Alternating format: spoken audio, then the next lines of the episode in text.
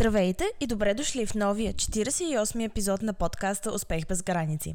Днес събеседничката ми се включва от Виена, където тя вече от 9 години живее. С нея ще си говорим за успехите, било то малки или големи. Приятно слушане!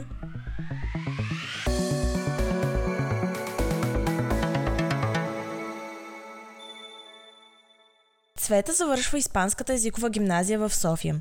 След това тя заминава за Англия, където завършва своя бакалавър, но не остава да търси работа там. Сърцето я отвежда в Австрия, където тя се изправя пред предизвикателствата да си намери работа и да научи местния език. Как се справя с това и какво е новото начинание, с което се е захванала сега, ще разберете от нашия разговор. Здравей, Цвети! Много се радвам, че се съгласи да участваш днес в моя подкаст. Мисля, че ще е много интересно да разкажеш малко повече за теб и с какво се занимаваш, защото ние се познаваме от училище и а, ти всъщност завърши Испанската гимназия, след това замина да учиш в Англия, а сега вече от, както каза, 9 години живееш в а, Виена. А, как се развиха тези неща или как а, реши първо Англия, после а, Виена или Австрия? Здрасти, Хриси. Много ти благодаря за тази така изненадваща за мен покана. И както ти казах и преди това, съм поласкана, че ме категоризираш като човек, който е успешен, българин, който е успешен в чужбина. А, моят, така да се каже, професионален път е доста пъстър. Ние с теб се познаваме от всъщност прогимназията, училището преди гимназията, което се учи до седми клас в България. След това, когато дойде време да се кандидатства в гимназия и така това е важна подробност за пътят ми по-нататък, майка ми тогава каза, хайде пробвай в немската да кандидатстваш. И аз казах, какво? Моля, не, абсурд. Немски аз никога няма да уча. Той е отвратителен език и за какво ми е, като аз изобщо не искам да, да нито да ходя в Германия, нито да се занимавам с немски. Ще хора да уча в испанската, така бях решила. Кандидатствах, приехаме в испанската, изучих се в испанската, понаучих доста добре испански. А, обаче някъде към 11 клас ми дойде, не знам откъде. Имах така ня... доста приятели от а, училище, които заминаваха за Англия, много им харесваше, много бяха доволни. Струваше ми се като нещо много cool, така да се каже, за уния години. Мислех си, че ще е много готино да поживея някъде в чужбина, да понауча някакви интересни неща, така, сравнявайки учебните системи в различните държави. Испания не ми се стори интересна като държава и така си бях решила, че искам Англия да бъде. Тогава Англия да вметна беше още ефтина за обучение. Да, аз хванах последната година всъщност на, на ниските цени 3300 да. паунда годишно а, но нали, това не значи, че сега не ги дължа на английската държава, тъй като и аз като повечето българи заминаха, заминали да учат там, а, учих с а, кредит, кредит, отпуснато от Англия. Аз почти съм го изплащала. Да, сега си го изплащам този кредит, да. И всъщност, когато трябваше да измисля какво, с какво да се занимавам и какво да уча, така, моето семейство, майка ми и Войчо ми са лекари. И както ще разкажа и малко по-нататък в разговора ни, имат, тогава имаха една клиника за пластична и естетична медицина и дерматология. В последствие, нали, майка ми и Войчо ми се отделиха в една и съща сграда, но с две отделни клиники. Майка ми в последствие отвори и още клиники. Та Големият брат ми също учеше медицина, сега вече и той е пластичен хирург. Та големия въпрос беше дали аз ще тръгна по пътя на семейството и дали ще занимавам с медицина, който още в зародиш на този въпрос аз отговорих с твърдо не. А, няма как да стане, не ми е интересно, не ми харесва, не ме кефи, както казват бойните тинейджери.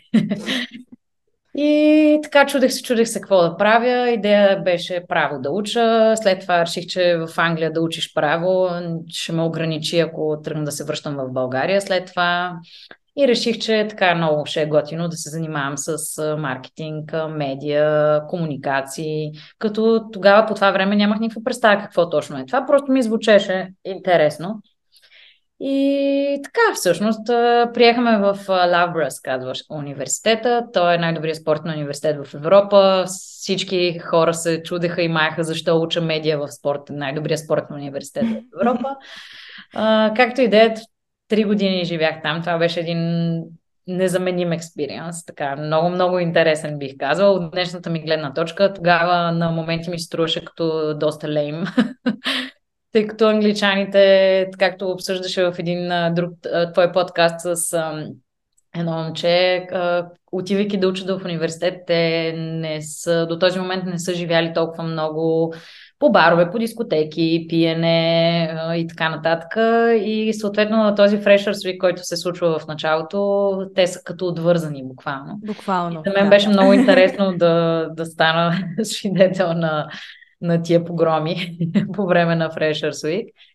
Но да, и така много бях, много ми беше интересно и много, много ми хареса да се опитам максимално да се, как кажа, да се внедря в английската култура. Повечето ми приятели бяха оттам. В Лавбра няма много българи, нямах българска компания, основно общувах с англичани. Имах, разбира се, няколко а, приятели, които бяха българи, но и те така живееха с англичани.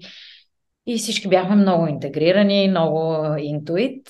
И всъщност първите две години живях в общежитие, за да бъде пълен моят студентски експириенс където много ми харесваше, защото беше голям купон, имаше хора от навсякъде, беше много интересно. Дори втората година взех участие в комитета на общежитието, организирахме всякакви възможни ивенти и много беше интересно. Наистина беше много готин експириенс, особено сега вече като човек на 31 години разказвам на всичките си приятели, че това е експириенс, който е незаменим. Наистина толкова много ми е дал. Самото учене, самия университет, не бих казала, че съм научила нещо, кой знае какво в бакалавъра си а, тогава, но... Житейски пак, опит. Точно така, житейски опит, който придобиваш а, в а, тези три години в които за първи път се сблъскваш с това да си някъде, да живееш сам и то някъде толкова далече в толкова различна култура, незаменимо. Ай, не знам дали ти така се чувстваш, но аз като стъпих в Англия с голямото самочувствие, че аз 13 години го уча този език, Абсолютно. аз имам чувство, че почнах наново. Абсолютно, защото... значи Хриси, аз когато учих в испанската гимназия, учих испански и ми беше първи език, френски ми беше втори език. И реално в 11 клас, когато реших, че ще хора да уча в Англия, започнах да уча частни уроци по английски, тъй като до 7 клас ние сме учили английски, но естествено той беше доста западнал. И две години така интензивно ходех на частни уроци, за да си подобря английски. Вече имах самочувствие, взех си изпита IELTS с доста висок резултат. Имах самочувствие, че говоря добре английски, че ще се оправя с езика. Той не беше нещо, което ме притесняваше. И няма да забравя никога, всъщност, когато пристигнах с нашите първия ден, те дойдоха с мен, за да ми помогнат там да се настаня, да се а, почувствам нали, малко по-така спокойна първите дни. И всъщност нашите дойдоха, помогнаха ми, тръгнаха си от Лавбра и аз реших, че сега аз съм доста социална личност и а, нямам проблем да завързвам приятелства и контакти с хората. И реших, че най-добрият начин да завържеш контакти с хората е сега ще сляза долу, ще изпуша една цигара и 100% ще има още някой, който ще пуши. И така ще се запозная с първия човек, който ще видя, нали. И слизам аз долу от общежитието да пуша цигарки и се виждам едно момче, искам му запалка, запознавам се с него и той почва да ми говори на някакъв език, който за мен е абсолютно непознат. Не аз смисъл. Чувам, че е някакъв вид английски, обаче той е толкова силен акцент, толкова силен диалект, че аз също не мога да разбера той какво ми казва. И всъщност след няколко неуспешни опита, аз да му обясня как се казвам и той да ми обясни какво се случва в живота му, се отказах. И в този момент си дадох сметка, че ще имам доста голям проблем и че вече го имам този проблем. И първите няколко седмици изобщо не бяха леки от тази гледна точка, защото въпросното момче беше скаус. Той от Ливърпул беше. Все още е. И много ми беше трудно да се разбирам с шотландци, Бърмингам, Ливърпул. Общо взето, английски има много, много различни акценти, диалекти. Диалекти, и да. по-силните диалекти на мене ми бяха много, много трудни в началото. Отнеми доста време за да свикна с тях. В, самия, в самите лекции в университета също не ми беше много лесно, защото когато лектора беше от някъде по-така отдалечена точка на Великобритания. Също ми беше много трудно да разбирам за какво и да речи. И изобщо, както кажеш, ти самочувствието, с което отиваш, се срива за секунди още в в начален период на... Още на първото здрасти, да. Абсолютно. От, бързо си даваш сметка всъщност къде се намираш и какво си, и колко още имаш да драпаш, за да стигнеш до там, където наистина искаш да бъдеш. И така всъщност, там в Англия учих Communications and Media, след това в предпоследната ми година на едно от прибиранията ми в България се запознах с едно момче, с което така голяма любов пламна и още тогава в началото, нали, в най-лудите първи седмици и месеци, аз реших, че така, той учеше в Виена инженер, аз все още учих в Англия. Реших, че ще избутам третата година в Англия, в Long Distance Relationship. Обаче след това задължително трябва да отида при него в Виена, защото това е просто е любов, която не се пропуска така с лека ръка. И така и стана. Избутах третата година, взех си изпитите, завърших отлично в Лавбра и дойдох да живея в Виена при него. А, така, нашите в началото бяха доста изумени и изненадани от, моите, от моето решение, защото първо аз бях казала, че не искам никога да имам нищо с немско говоряща страна. Бам, никога не казвай никога. Никога не казвай никога. А, и след това, защото нали, все пак това е така една доста голяма крачка, познаваш се с някой, окей, когато дойдох вече да живея тук, бяхме заедно от една година, но решението го бях взела на много по-ранен етап. И така, всъщност дойдох тук в Виена, без да знам абсолютно никакъв немски, без да познавам абсолютно никой, освен Марти, моето гадже тогава, сега вече ми е съпруг. Обаче бях твърдо решена, че няма как да не се получат нещата и че ще дам всичко от себе си да се получат нещата. И първите 4-5 месеца учих сама немски в къщи, за да премина А1 и А2 нива. И на петия месец се записах на курс към университетът, който вече беше за B1 ниво и B2. Всъщност, за да учиш в университет в Австрия, трябва да, да вземеш успешно B2 ниво. И една година ходих на интензивен курс всеки ден по 4-5 часа немски, което хич не е лесна задача, особено когато никога до този момент не си се сблъсквал с немски. Аз не знаех нито да. една дума на немски. А испански и, е много по-лесен да го научиш за една година от а, немския, примерно. Абсолютно. И като цяло немски изобщо не е лесен език за учене. И, окей, да, до, има доста сходни думи с английския, но, но до там. Граматиката е много различна, да. Граматиката е много различна, много трудна и всъщност най-голямото предизвикателство идва, когато вече взех а, заветното B2 ниво и осъзнах, че аз на, на теория знам немски, но на практика не мога да общувам с хората в Виена, в Австрия, защото австрийския немски е малко по-различен от немския немски. Има доста силен диалект и е трудно, в смисъл. Трябва да научиш австрийския, да. австрийския немски, да, за да сленга, за да, за да можеш да общуваш с хората тук. И всъщност след като завърших курса по немски и взех а, нивото, реших, че ще уча магистратура. А, това е, как да кажа, ние балканците, да не казвам българите, но балканците като цяло имаме това разбиране за, за децата си и за, изобщо за живота, че когато завършиш училище трябва да учиш бакалавър и като завършиш бакалавъра трябва да запишеш магистър. И така си го следваме това вярване. И нашите по същия начин, тогава, въпреки че бих казала са доста модерни а, и здравомислещи хора. Също така ми даваха един лек прешър, че една година съм си взела почивка за да понауча немски, сега вече трябва да уча магистратура. И търсих, търсих какво да уча, тъй като исках да, да малко да профилирам, защото комуникация и медия е една много широк специалност и учиш всичко, но не знаеш нищо. Да, като менеджмент, примерно. да. И реших, че искам да профилирам а, с нещо малко по-модерно. Исках да уча social media. Това беше 2015 година. Тя вече точно беше в разгара си. А, социалната медия и социалните мрежи и намерих специалност тук, която беше на немски в един частен университет до Виена, в Кремс. Едно малко градче на Дунава, много красиво.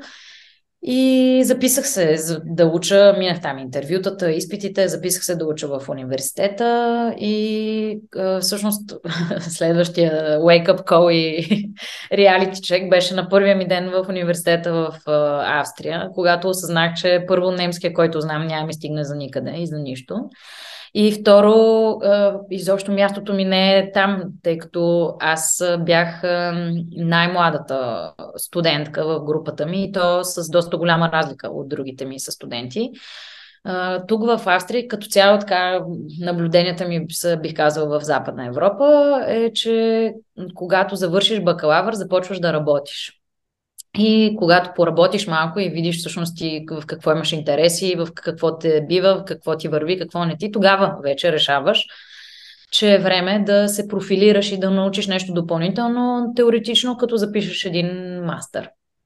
И най-младият ми колега беше на 40. Аз тогава бях на 26, 26, 20, 25, 24, 25, 26, нещо такова, не си спомням. Точно 2015 година а, преди 8, сега съм на 31, значи да, и така една година беше магистратурата ми, една година в която ходиш на лекции и учиш и след това една година в която пишеш само а, магистърската си теза.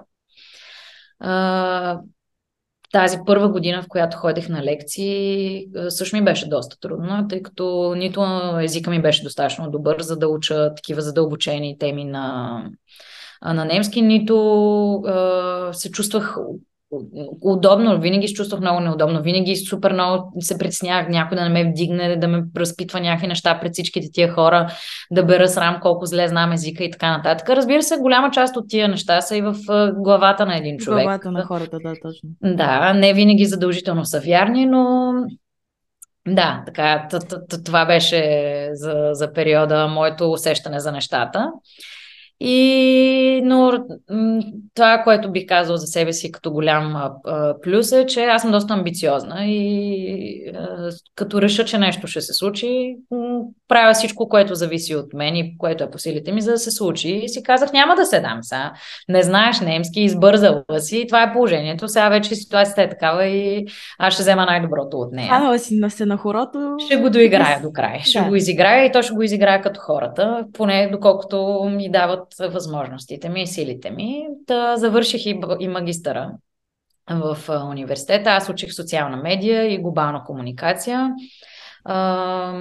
Написах си магистърската теза и междувременно, докато учех, работих и някакви спорадични работи, за да си помагам да се доиздържам допълнително на това, което нашите ми даваха като издръжка което също ми помагаше така малко да си подобра езика, съответно, естествено. И така всъщност, когато завърших а, магистъра, си мислех, че сега вече ще имам доста така отворени врати, тъй като съм учила вече в Австрия, знам, ня... имам някакво така средно ниво на немски, им знам перфектно и английски, имам този стаж и от Англия от университета ми.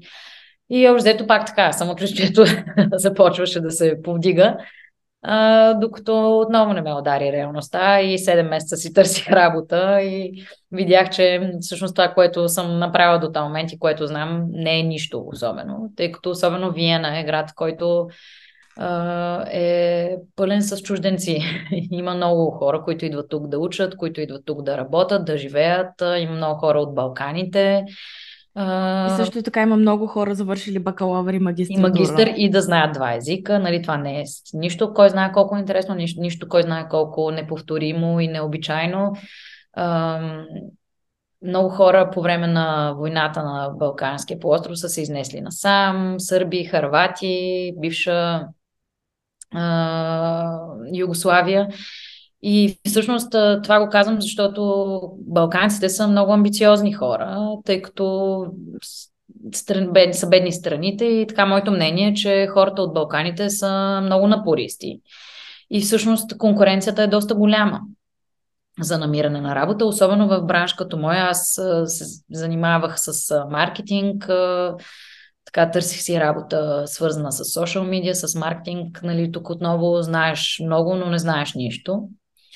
И така отнеми доста време да си намеря първата ми работа. Това естествено доста те отчаива, че не можеш да си намериш работа. Дълго време седиш и се чудиш кое не ти е наред, защо не се получава, кой ще по интервюта и си викаш, да. е, това интервю беше супер, този път вече ще стане, но пак не става. И така минаха няколко месеца, 6 или 7 месеца, не спомням точно колко, но в крайна сметка си намерих работа в една, един стартъп за маркетинг, дигитален маркетинг и онлайн медиа. И така оттам вече малко ми потръгна. Започнах да се занимавам с, с дигитални кампании, рекламни кампании. Поработих малко в този стартъп, след това започнах да работя в един вестник, тук доста известен, занимавах се с маркетинг и с селс. И така, до един момент, в който в 2019 година се ожених и след това забременях. А, и докато течеше моето майчинство, бях вече твърдо решила, че не искам повече да работя в този вестник, защото работата във вестника ми се струваше много старомодна, недостатъчно модерна за моите представи. Ти знаеш, маркетинг и медиа са браншове, които се развиват уникално бързо, които се... Всеки ден. Всеки ден, абсолютно а, които постоянно се случват нови неща. Ти трябва винаги да си up to date. дори тогава това си мислех, че една година, аз една година бях в майчинство, тази една година толкова много ще ме извади от играта, че Uh, общо взето трябва да мисля за, ня... за нещо да се случи, което максимално да, да, да, да, да ми помогне след това да се върна в професионалния си живот uh, максимално плавно. И така майка ми е известен дерматолог в България. Както казах, има клиники а, за естетична дерматология и тя много пъти през годините ми е казвала, че всъщност най-доброто решение за мен е да работя в, за нея, с нея. А, обаче аз винаги съм казвала, да, може не би не е лошо като идея, но какво мога да правя? Аз мисля, аз не съм лекар, не, не съм козметик медицински, Ам, живея далече от България, нямам желание да се връщам в България. Живея добре тук, където съм. Също няма много възможности, няма много опции, нали? Ти знаеш, българите и пак така общо казано балканците, като родители винаги искат да дадат най-доброто на децата си и винаги се чувстват длъжни да, ги, да им помагат възможно да. най-дълго в, в живота им. И тъй като моят брат е лекар и така имал този начален тласък и помощ от родителите ми, те винаги са чувствали длъжни, че аз не съм получила на тебе, да. да. А когато едното дете получава, трябва да получава и другото. Разбира се, тук пак става въпрос за това, дето е само в, в твоята си глава. Аз никога не съм чувствала ощетена, никога не съм си мислила, че трябва да получавам нещо, но факта, че тия разговори са се появявали през годините отново и отново. И в един момент, вече по време на моето, докато си гледах детето вкъщи, не ходих на работа и майка ми каза край, вече крайно време. Аз съм решила да направим един козметичен салон в Виена. Така, доста голяма стъпкаше и крачка, но вече е време да го направим. И тук, нали, отново за добрия тайминг и че всичко се случва, когато му е времето да се случи. И аз така седнах и си помислих и си казах, наистина е доста добра идея. В крайна сметка и шанс, който, как да кажа, се случва не на много хора и не много пъти в живота. И така се роди идеята. Започнахме да правим проучване. Нали, всъщност аз започнах да занимавам с всичко, да направя проучване, какви разрешителни ни трябват, какво трябва да се направи, за да се отвори фирма, каква фирма трябва да се отвори. Бюрокрацията. Бюрокрацията страшна, да. Всъщност започнах да се търси място. Това също много време отне, около една година, около година и половина отне намирането на място и уреждането на всички документи. И всъщност а, много е трудно, защото ние като българи винаги мислим, че всичко е възможно навсякъде и по всякакъв начин. В Австрия далеч не е така. Не всичко е възможно. Има много строги закони за много а, браншове. Много е различно от начина по който се случват тези неща в България. А, тук в, в Австрия, нали, в Виена, и така, първите сблъсъци с а, бюрокрацията и с а, законите ми дадоха така, ясна, ясна сметка си дадох, че няма да е толкова лесно, колкото си го представяме, но разбира се, всеки, всяка една трудност е един вид предизвикателство и а, така това мен ме подклажда да искам още по-силно да се случи. Да търсихме... Трудно, но не е невъзможно.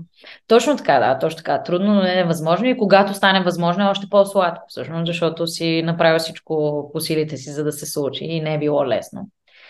Uh, година и половина търсихме мястото. Много дълго време бяхме в uh, uh, преговори с едно място. Там не се получиха нещата. Uh, имаше така известна доза разочарование. В крайна сметка се оказа, че точно така е трябвало да стане и да не се получи с това място, защото два дена, намерихме, два дена по-късно намерихме нашето място. И всъщност на 17 октомври, тук преди няколко месеца, открихме най-накрая салона. Той е всъщност нещо средно между салон и клиника. Казва се Beauty Privé by доктор Денкова. Занимаваме се с а, а, козметични терапии и намира се в центъра на Виена, до Штефансдом, в първи Бецирк. И така, имам, има две козметички, които работят. Аз и една управителка, която всъщност носи разрешителното за козметика. А, така, за доста кратко време успяхме да направим доста добър екип. И общо взето си мислиш, че всичко е супер и всичко е готово, когато имаш идеята. А, но в последствие разбираш колко е трудно да реализираш идеята. И аз, така както ти казах по-рано, съм доста амбициозна и винаги никога не се а, отчаивам от това, че има много работа да се свърши но определено за първи път в живота си осъзнах какво всъщност наистина е стрес в дните преди да отворим. Така тези последните два месеца, точно когато всичко трябваше да оправим в салона, всички документи, самото място да го направим годно за работа и да започнем вече да работим. За първи път осъзнах какво е стрес, какво е да си толкова пренатоварен с неща и мозъкът и всичко, че всъщност за първи път започнах да се замислям дали не трябва да започна да хода на някакъв вид психолог, с който така да говоря и да, нали, да, да споделям това напрежение, което се беше насъбрало в мен. Да го преливаш на някой друг. Да, точно така. И да, и да се учиш как да се справиш с него, защото в крайна сметка това е тема, която много години наред е била табу, но Абсолютно. психическото здраве за един човек е точно толкова, да не кажем, и по-важно от физическото. Факт. И въпреки че аз съм така голяма доза ре, реалист, вярвам, че е възможно да стигнеш, един човек да стигне до, от стрес до депресия, депресивни състояния, които да отключат и други такива. Но както идеята, всъщност преди, преди да започнем да работим, преди последните няколко месеца, така доста стресови, но вече когато всичко се случи, когато всичко е готово и това голямо отдъхване, че си го направил, че си се справил и че нещата са се случили, е много сладко. И така, сега всъщност работим вече от няколко месеца. Ние сме съвсем в началото, затова и аз по-рано ти казах, че все още не се смятам за успешен човек. Да, разбира се, имам успехи по пътя си и до тук. И а, разбира се, че съм постигнала доста за краткия си път на, на земята, но в същото време аз мисля, че има още много, много неща, които да, да направя. И а, така сега целта е, разбира се, да разработим мястото, в последствие защо не е да отворим и още едно, две, три и така нататък. В крайна сметка sky is the limit, както се казва. Да. Но а... точно това е, което си говорихме с тебе, че това, че не си достигнал, примерно, най-големият ти успех, който някога искаш да постигнеш, не значи, че нищо не си постигнал или че до сега нищо не се е случило. Затова е много важно човек а, да има цели, да има амбиции, да иска постоянно а, тази амбиция точно да иска да се развива, да постигне нещото или както ти каза, окей, отворихме го сега, сега е важното да стане супер успешно и след това успех би било да отворим втори салон, трети салон, пети салон. Но дори тогава имам чувство, че понякога ние забравяме да спрем, да се обърнем назад и да погледнем всъщност какъв път сме извървяли да, и какво сме така, постигнали. Защото... Да, и да си дадеш малко кредит за това, което си направил до тук, тъй като сега то отстрани винаги изглежда лесно. Може би някои хора сега ще слушат този подкаст и ще си кажат, тя има един салон, един козметичен салон, голяма работа, тъй като в България да отвориш един козметичен салон е с штракване на пръста, намираш помещението, отваряш се една фирма за един ден и си готов и го имаш салона. А, може би така звучи, но за мен е наистина голямо постижение до този момент това, което сме направили, тъй като, както казах, тук нещата изобщо не седат по този начин и е доста по-трудно, но в същото време не е нищо кой знае какво. Да, трябва да си даваме кредит, трябва да, да бъдем горди с постигнатото, но никога не трябва да си мислим, че сме направили всичко, което можем и че сме постигнали големите висоти, тъй, тъй като има, винаги има още какво да се постигне и винаги има още много-много неща, които могат да се научат, могат да се прочетат, могат, има още места, които можеш да посетиш. И така, това е моята така е. философия. Um, което ми напомня на една друга моя гостънка в подкаста, която я попитах и по, моето скромно мнение е, че тя беше постигнала изключително много.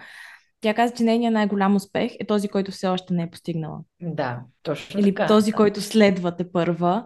А, което от една страна е страхотно амбициозно а, мислене, от друга страна, може би, както казах, понякога трябва да спрем, да оценим нещата, които вече имаме, защото иначе винаги ще сме един вид неудовлетворени, защото Точно винаги така, това, което абсолютно. искаме, ще е пред нас, а никога няма да е това, което е около В момента, да. Точно така да. е, да. да. Има доста голяма доза от тази неудовлетвореност, за която ти говориш в, във всички нас, тъй като бидейки толкова амбициозни, искайки винаги да постигаме още и още, оставаш, винаги има една така, едно малко зрънце неудовлетвореност, което си казваш, добре, това сега го направих, ама сега вече като съм го постигнал, то не ми се струва като нещо, кой знае какво.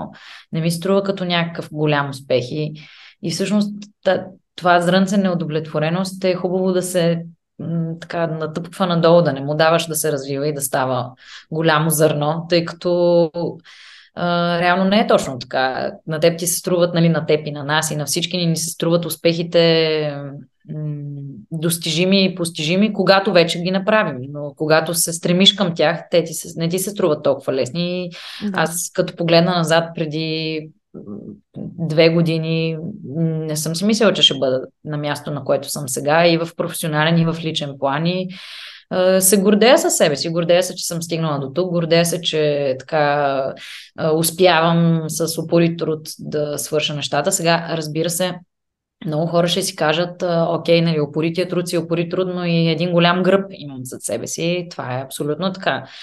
И аз съм наясно и съм много благодарна за, за, този, за тази възможност, която а, са ми дали родителите ми и този гръб, който са ми а, ударили, защото в крайна сметка инвести... нали, всичко е много хубаво и мечтите са много хубави, обаче един да вдаде и трябва ти пари, нали, за да се направят тези неща. И когато имаш инвеститора, Да, една идея по-лесно, отколкото ако трябва само една да Една идея по-лесно, но не, но не да. значи, че всичко се решава с пари. И да, това, че разбира се. Пари най-лесно се ами, харчат. Ами, да, за това, и, е, за това, и, нали, за това, което казах по-рано за този перфектен тайминг, защото, окей, парите ги е имало, обаче го е нямало желанието някой да занимава с тях.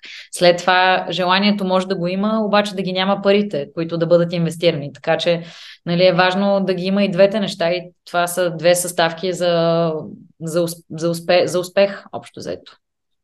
Да, а и накрая, т.е. края на деня, от тебе зависи какво ще направиш с това и как Разбира ще го развиеш, да. защото тогава си е твоя успех. А, защото дори нали, с подкрепата на, примерно, майка ти, която в България мисля, че доста хора познават в тази среда, може би не е чак толкова а, популярно име, което да знаят всички във Виена и да си кажат, О, не, напротив, тя...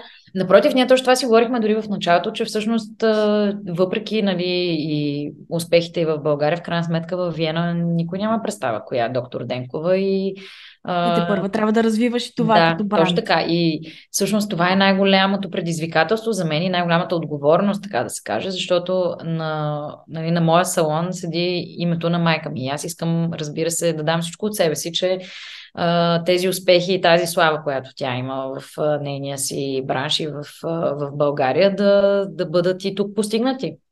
Това е най-голямата награда за нея и всъщност ние поставяйки нейното име в, в, в нашото лого, Beauty Privé by Доктор Денкова, нашата идея не е, че доктор Денкова е много разпознаваема и едва ли не като чуят всички ще бъдат много впечатлени. А, напротив, по-скоро идеята е, че окей, сега е време вече да се разпространи и на Запад а, това име и да постигне успехи и тук, където никой не знае а, за нея. Така че А, това беше идеята ни в началото и, и така, надяваме се, естествено, с а, упорит труд се надявам да се получат нещата. А, всъщност, какво значи надявам се? Нямам съмнение, че ще стане така. Въпрос на време и търпение, тъй като всяко едно начало е трудно и бавно и протяжно и когато човек успее да стисне достатъчно зъби и да а, за да премине през, а, през началото, тогава естествено започваш да береш плодовете на труда си. Така е и точно това е от а, опита, който аз имам. Много е лесно, когато стане ето, примерно, както ти каза, не знаех колко бюрокрация ще, не мислех, че ще намерим място и така нататък. Много е лесно в този момент си кажеш, оф, а, с какво съм се захванала, отказвам се. Да. Изключително лесно и според мен тогава много хора се отказват, особено а, когато си чужденец или поне на мен така, а, много често се чувствам така, сблъсквам се с някакъв а, някаква бумащина, която дори не разбирам, защото Абсолютно ме питат пет въпроса, които за мен ми се струват като един и същ въпрос, формулиран по пет различни начина и нямаш, в смисъл в България се имаш познат на познат, който работи еди къде си и може да ти го обясни или да ти помогне или да а, го наемеш и той ще ти свърши работата вместо. Да, да, истината е, че точно това, което казваш ти, много хора не си дават сметка, че всъщност в България ти винаги имаш човек някъде и винаги, когато трябва нещо да свършиш, намираш златната връзка, която да ти помогне да свършиш това нещо по по-лесния начин. Сега, разбира се, това е една от причините ние да живеем на Запад, защото системата е просто лошо направена и недостатъчно развита, за да може да се случват нещата по, по каналния ред, но а, истината е, че когато наистина трябва да минеш по каналния ред и нямаш човек никъде и всъщност за първи път си даваш сметка а, колко е трудно и как хич не е лесно и колко време а, ти отнема. Например, аз бях изумена защото ние първо направихме фирма в България и открихме тук клон на българската фирма.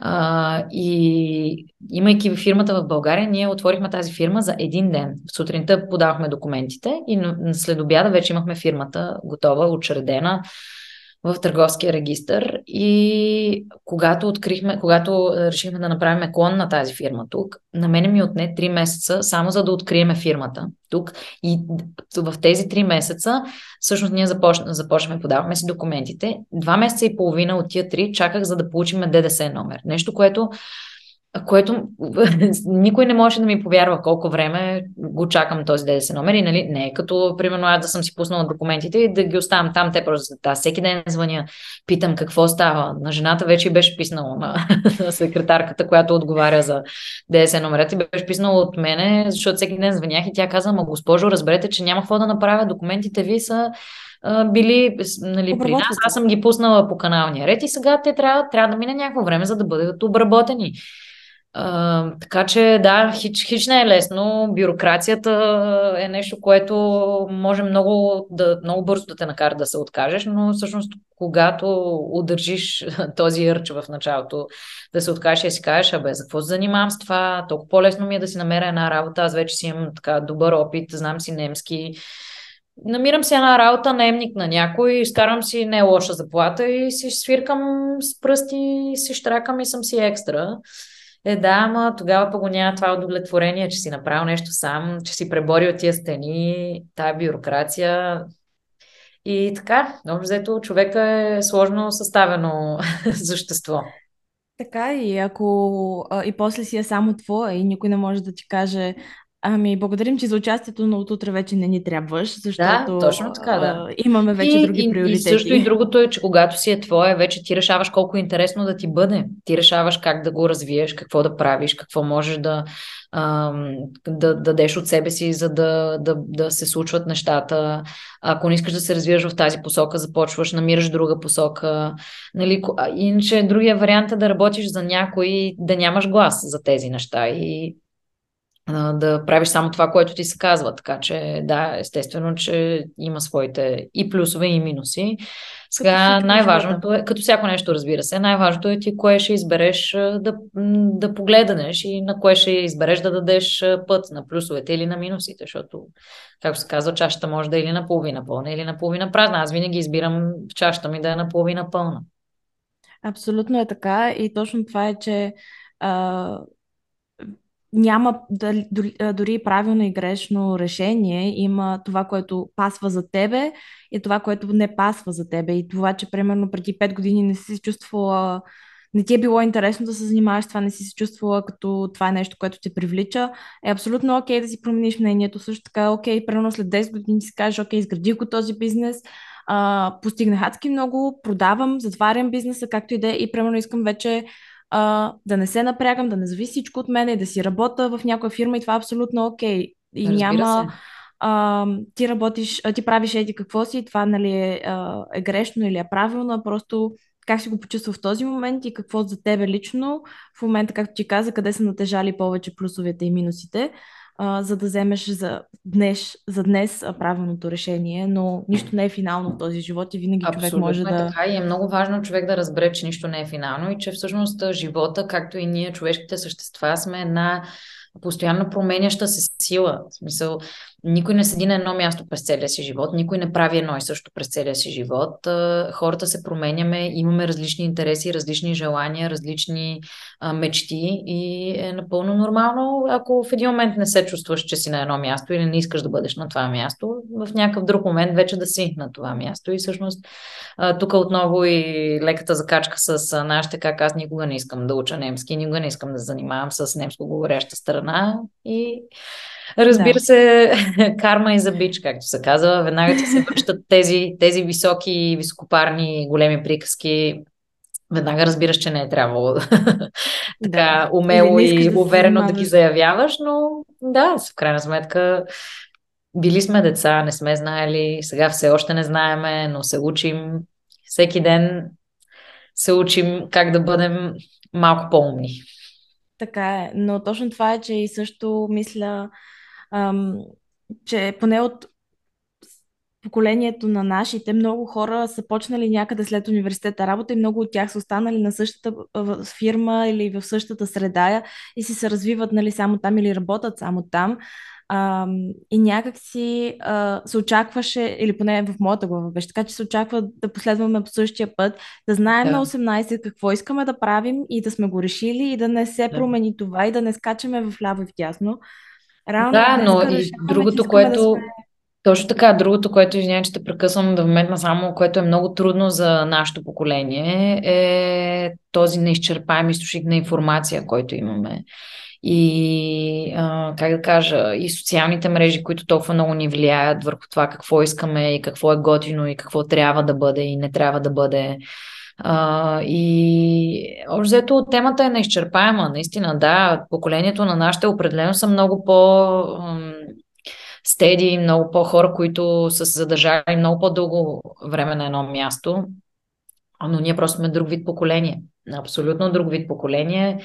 По друг начин разсъждаваме. Моята много е смешно, защото жена, с която аз работя, Бойка се казва, е управителка. Тя е, също е българка, която живее от 30 години в Австрия и така доста а, добрата среда между това да си австриец и да си българин. И тя много често се базика с мен и каза, ти си моя милениум. Имайки предвид, че съм милениал.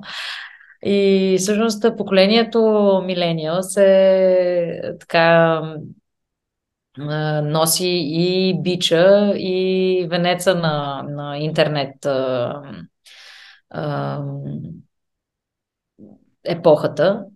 И така, не е лесно, защото постоянно това е което говорихме и по-рано, че гледайки в интернет какво може да бъде и как може да бъде, постоянно се съмняваш в себе си.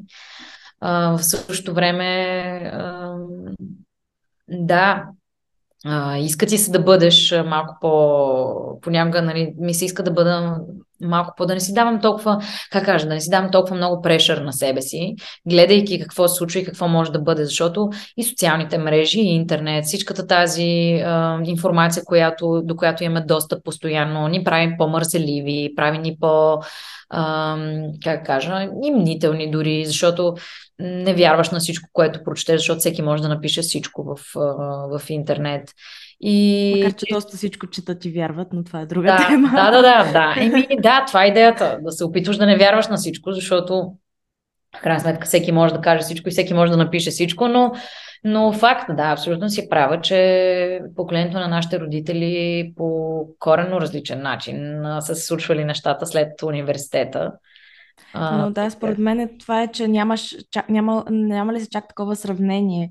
Точно както каза, според мен от социалните мрежи, това, че ти отваряш Инстаграм и виждаш, този се е оженил, този има дете, този е а, заминал пътува. да пътува някъде. Да. И, така. и ти автоматично, се, особено ако това ти е някаква по-такава болна тема, веднага се фокусираш, докато не осъзнаваш, че примерно този човек може да е в... Ам, нещастлива връзка и да е в abusive relationship, където партньора му да изобщо не е здравословна тази връзка. А, може да не знаеш, примерно, колко а, бебета са загубили тези хора преди да им се роди нали, първото.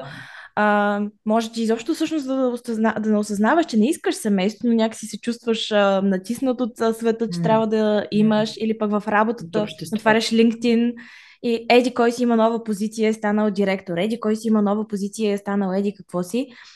Примерно, ако някой ми каже, аз съм станал директор в банка, ще ти кажа поздравления, браво. Това не е позиция, която мен по някакъв начин ме, впечат... в смисъл ме а, интересува, защото е далеч от сферата, с която аз се занимавам. А, и това е твоята мечта и това е прекрасно, това е твоята мечта, но е окей аз да имам различна мечта и да не трябва да се сравняваме постоянно, което мисля, че много често обаче забравяме, че Много просто е всеки има различна, различен път, различен а, таймлайн и това, че примерно на теб днес ти се случва, това не значи, че всички значи, останали трябва да такова. Защото Точно това така, поне но... за мен беше много трудно да осъзная, когато завърших училище или университет. До тогава всички вървяхме по един и същи път. Mm-hmm. Завършваш ам, седми клас, кандидатстваш в гимназия, отиваш да учиш чужбина и оттам вече, или а, да завършиш университет и оттам вече имаш хиляди различни опции, както ти каза. Дали веднага да караш магистратура или първо да работиш, дали изобщо да караш магистратура. Аз, примерно, за себе си реших, че в моята сфера нямам нужда от магистратура и ако трупам опит, е, това ми е по-добре, разбира се. Това наказвам, че нали, никой не трябва да кара магистратура. Това е просто различния една от многото опции, както ти каза, и да видиш а, кое за тебе е най-правилното решение и да не се сравняваш толкова често с всички други, особено защото в социалните мрежи хората основно споделят розовите неща на живота, а не колко часа си седял до 12 вечерта на компютъра и а, колко пъти и колко ти е да коствало, за да стигнеш там, където си. И както каза ти, какво не се е случило, за да се случи това, което си искал да ти се случи. А, но да, в крайна сметка аз мисля, че е много трудно да не се сравняваш и дори хора като нас, които са доста коншъс за този проблем и си дават сметка, че наистина това се случва и че ти се сравняваш подсъзнателно с а, хората около теб и с а, твоите приятели, познати в Инстаграм и в Фейсбук.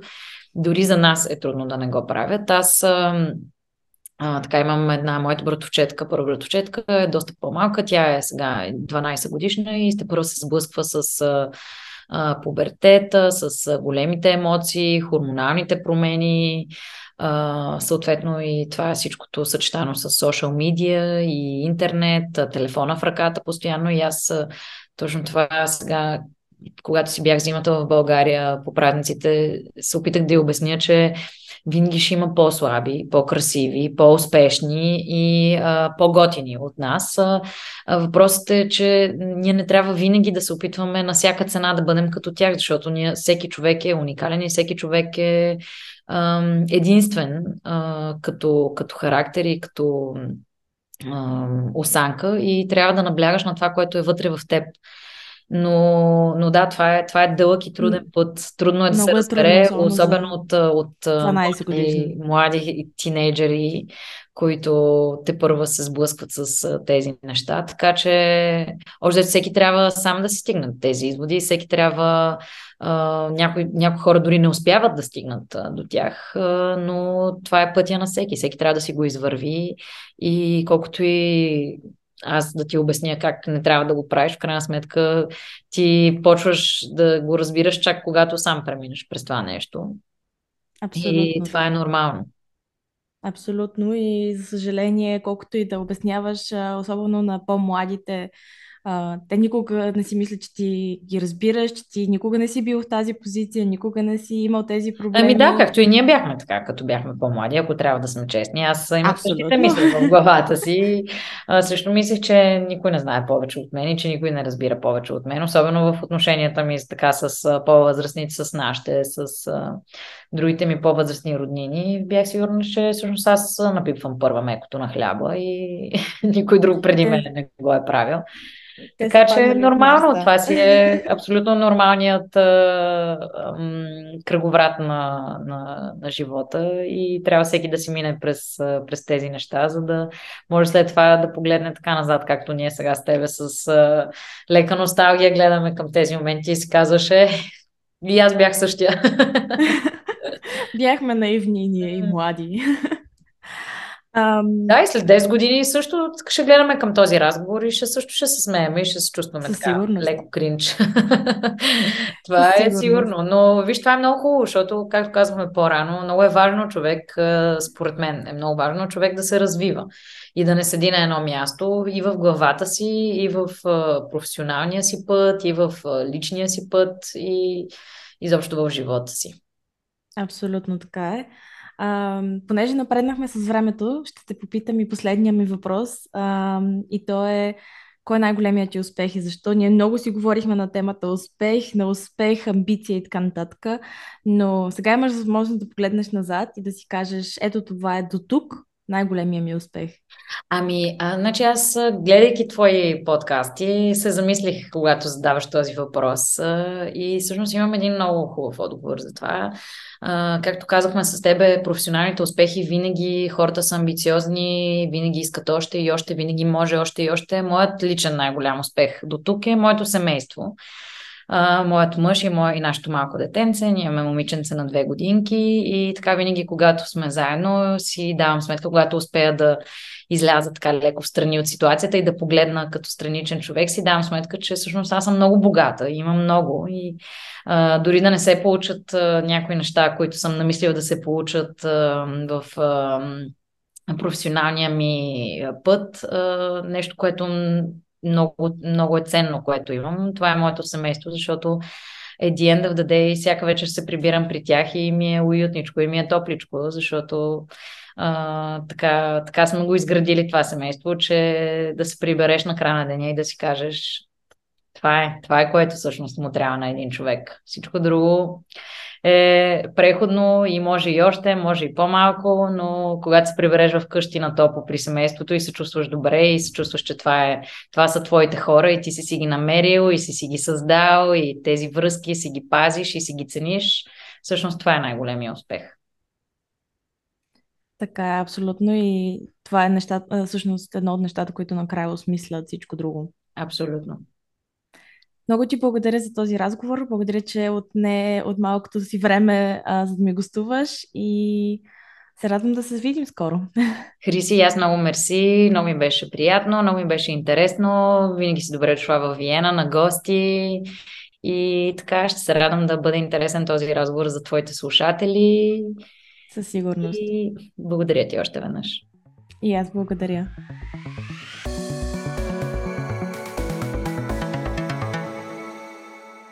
Благодаря ви, че бяхте с нас. Надявам се да сте успели да научите нещо полезно от днешния епизод и да сте се вдъхновили от споделената история. Ако подкастът ви е харесал, ще се радвам да оставите оценка в iTunes и да ни последвате в Instagram. До скоро!